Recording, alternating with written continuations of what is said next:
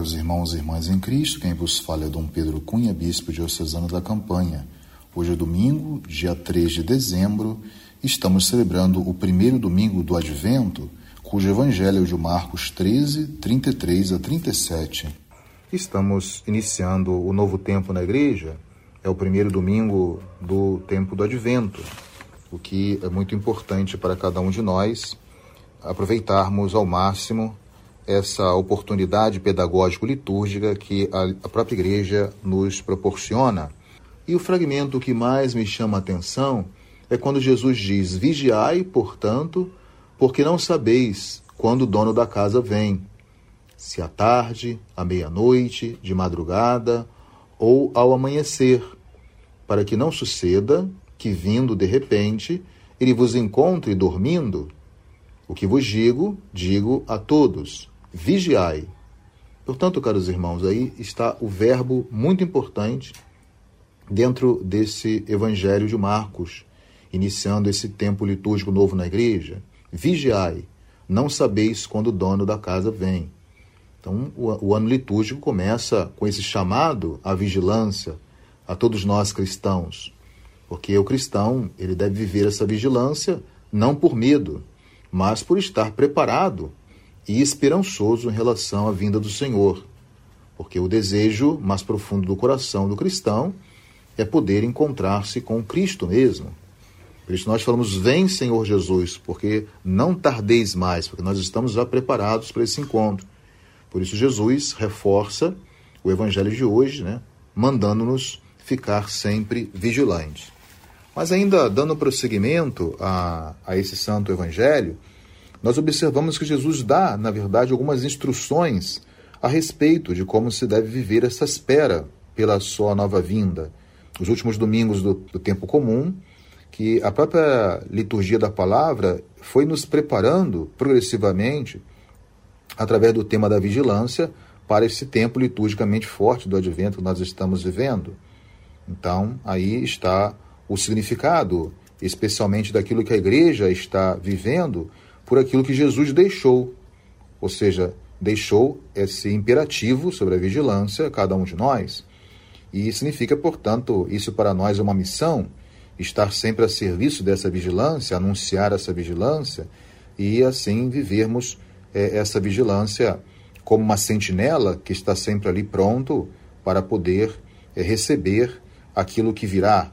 Então, esse verbo vigiar é uma atitude também de quem está não simplesmente aí na escuridão da noite, mas já iluminado pela palavra de Cristo Jesus. Então a fé e a esperança iluminam e fortalecem também a nossa vigilância. Portanto, a liturgia desse tempo do advento enfatiza né, esse termo ou esses verbos que são chamados por mim de imperativos do advento, né?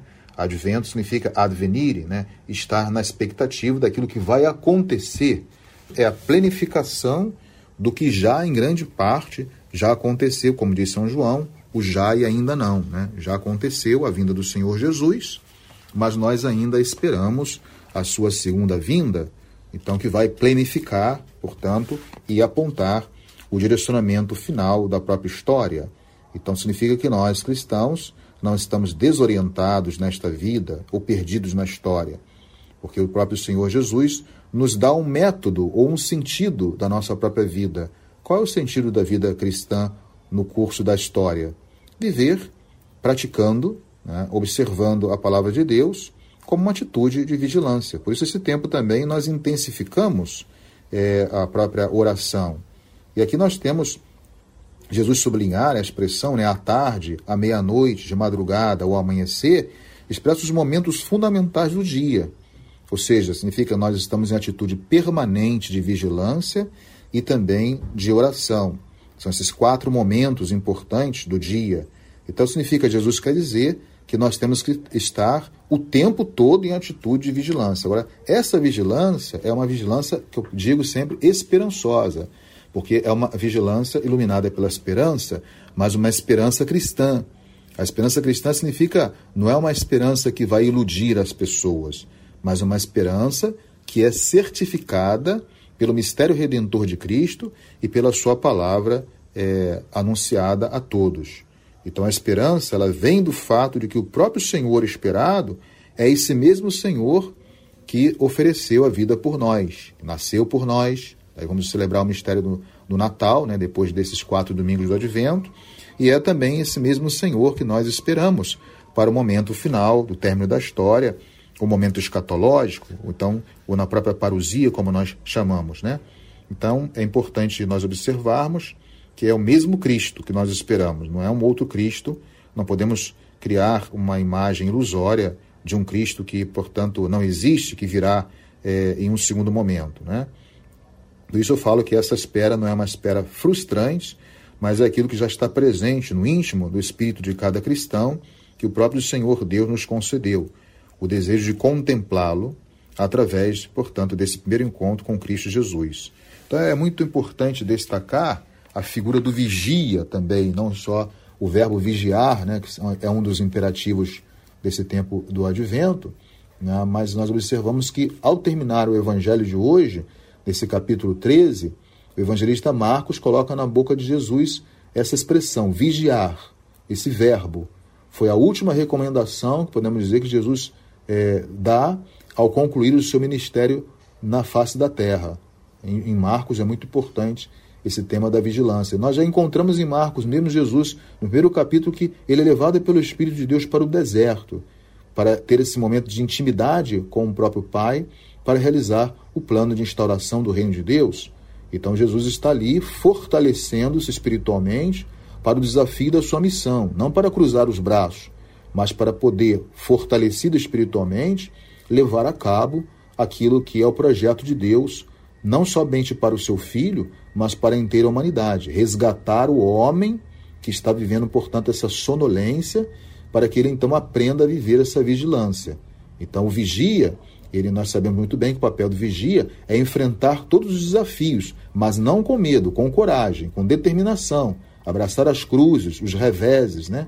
as adversidades que possam surgir durante o tempo da vigilância, sobretudo durante a noite, que é quando muitas vezes é, o ladrão vem para nos roubar. Né?